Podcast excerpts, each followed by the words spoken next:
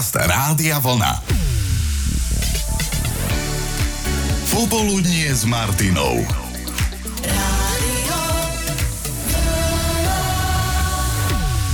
Keď vychádzame z domu, väčšinou si kontrolujeme tri zásadné dôležité veci. Mobil, peňaženka, kľúče. Mobil, peňaženka, kľúče. Mám? Tak idem. No a pri pomyslení, že niečo z toho stratíme alebo niekde necháme a už to viac nenájdeme, vyvoláva menšiu paniku.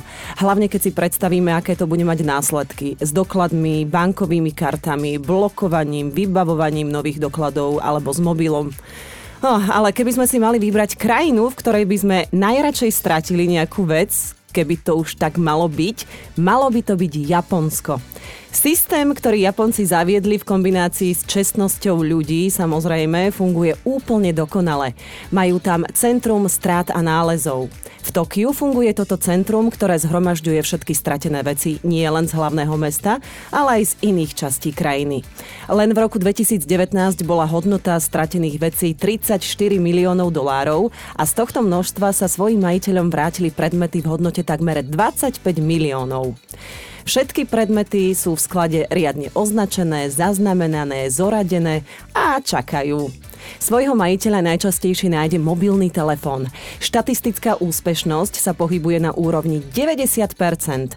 Nasledujú peňaženky so 70% návratnosťou a doklady.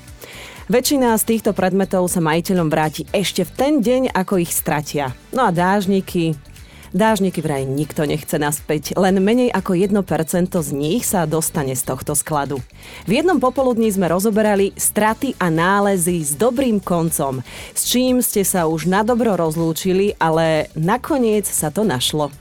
A stratiť sa dá, si predstavte aj kamarát. Donald píše, rozlúčil som sa s kamarátom, ktorého som stratil v Barcelone a u mňa mal telefón. Hľadal som ho asi 6 hodín, pokiaľ som ho našiel asi v 20. bare. No, našťastie, že sa našiel. V akom stave, tak e, to si už môžeme domyslieť.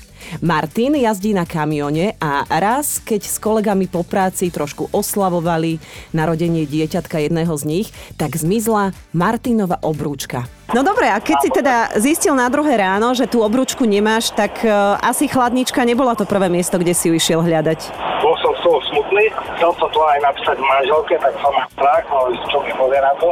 Priznal si sa. Áno, samozrejme, priznal som sa, lebo ona by to zistila, že ju nemám. Tak ktorá by to nezistila, hej? Presne tak. No tak som bol, jeden deň som bol smutný, no a na druhý deň, ak som išiel, vlastne som vyražal z Talianska do Paríža, išiel som sa nájsť, pozrel do, do chladničky a našiel ju tam. Našiel som na dne. Vlastne. Martin, ja, ja vidím ten široký úsmev až sem, že ako si sa usmieval, aký si bol šťastný, ako ti oči zasvietili, keď si tú obrúčku uvidel v tej chladničke celý deň som mal deň ulepšený a... No, výborne. Je to, no, je, to, je to spomienka, samozrejme. Tak pozdravujem ťa, Martin. Veľa šťastných kilometrov, lebo počujem, že si teda na cestách, že si nezmenil tú prácu. Autochladničku stále máš, verím, že aj obrúčku. Manželku takisto pozdravujeme a nech sa ti darí. Ďakujem. Aj vám. Peter robil SBS kara v obchodnom centre, kde sa mamičke stratil trojročný syn, čo je teda ohromná panika, keď si to mama uvedomí, že dieťa nie je pri nej. Hľadali, hľadali, išla na informácie, všade to vyhlasovali, dieťatko sa nenašlo, e, došla policia, e, policia hľadala, išli sme za správcom, kamerové záznamy. A proste furt to vychádzalo, že, že to bolo v blízkosti e, toho športového obchodu, ale proste detsko sa nenašlo.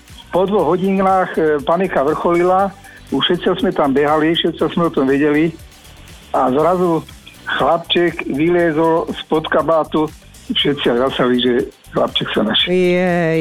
Asi spokojný a šťastný, nie? Keď vyliezol spod tých kabátov vyspinkaný. On nevedel o ničom, on jednoducho pokračoval vo svojom živote ďalej, čiže E, bola tam matka, bola tam toto, ani nevedel, že čo všetko... Spolu. No výborne.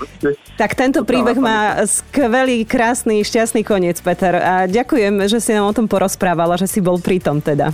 A existujú aj štatistiky o nás, strácajúcich Slovákoch. Najčastejšie prichádzame o dážnik, lebo veď keď prší, tak si ho z domu vezmem, ale keď vystupujem z autobusu, tak pršať prestalo. A nepotrebujem ho.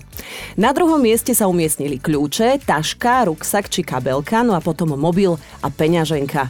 Čo ste vy stratili, že ste sa s tým už v mysli rozlúčili, kúpili si nové, zabezpečili nové a zrazu, aha, objavilo sa to a kde? O tom sme sa rozprávali počas jedného popoludnia a Peťo stratil psa. Náš rodinný pes Argo to bol otcov poľovný pes a stratil sa na prechádzke. Mysleli sme si, že teda je preč. Po dvoch týždňoch sa našiel aktívneho hľadania a strašne sme sa radovali, ale viete, čo bolo zvláštne? Ten pes sa ani až tak neradoval. Tá rodina, čo sa ho ujala, čo ho našla, sa o neho veľmi dobre starala a bolo na ňom vidno, že možno by aj zostal. No len či si ten psík tú novú rodinu náhodou nevyhliadol už predtým. Hela a manželové nové zuby. Skvelý príbeh, ako skoro prišiel o nové zuby, s ktorými sa ale nekamarátil. Bolo to týždeň do svadby syna a začalo sa to práve vtedy, keď išiel ochutnávať. Čo? No, svadobnú pálenku. A na to zuby nepotrebuje, nie?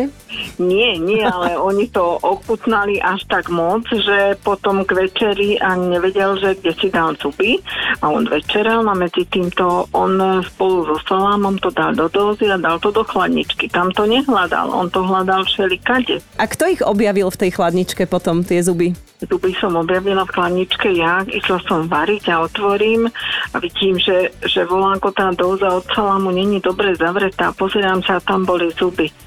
Ježiš Maria, on si myslel, že on už bol u zubárky, on vybavil už nové zuby, tá už volala technikovi, že treba mať nové zuby, lebo bude svadba. Potom znova to všetko odvolávať, mm-hmm. ale Mhm. boli sme šťastní, že nakoniec tie zuby boli, lebo ja by som akože bola nahnevaná. No, no áno. Svadobná mama by bola nazlostená a svadobný otec by sa nemohol usmievať. A dokonca ani Áno, nič jesť na tej svadbe. dobre vedel. Ale nakoniec to dobre dopadlo, takže doza so salámou pomohla o, ako úschovňa pre zuby na jednu noc. Hej, hej, veru, veru. No a ešte Kristýnka a jej príbeh okuliarov, ktoré sa objavili po zimnom spánku. Ja odvždy rada strácam alebo zabúdam okuliare. Takto som stratila aj dioptrické zaza znova. Bola zima, kopec snehu. Musela som si kúpiť druhé. Na jar, keď sa sneh roztopil, náš kocúr čo si naťahoval. Moje okuliare. Celé a nerozbité. Tak som mala dvojo. Počúvate Popoludnie s Martinou Záchenskou.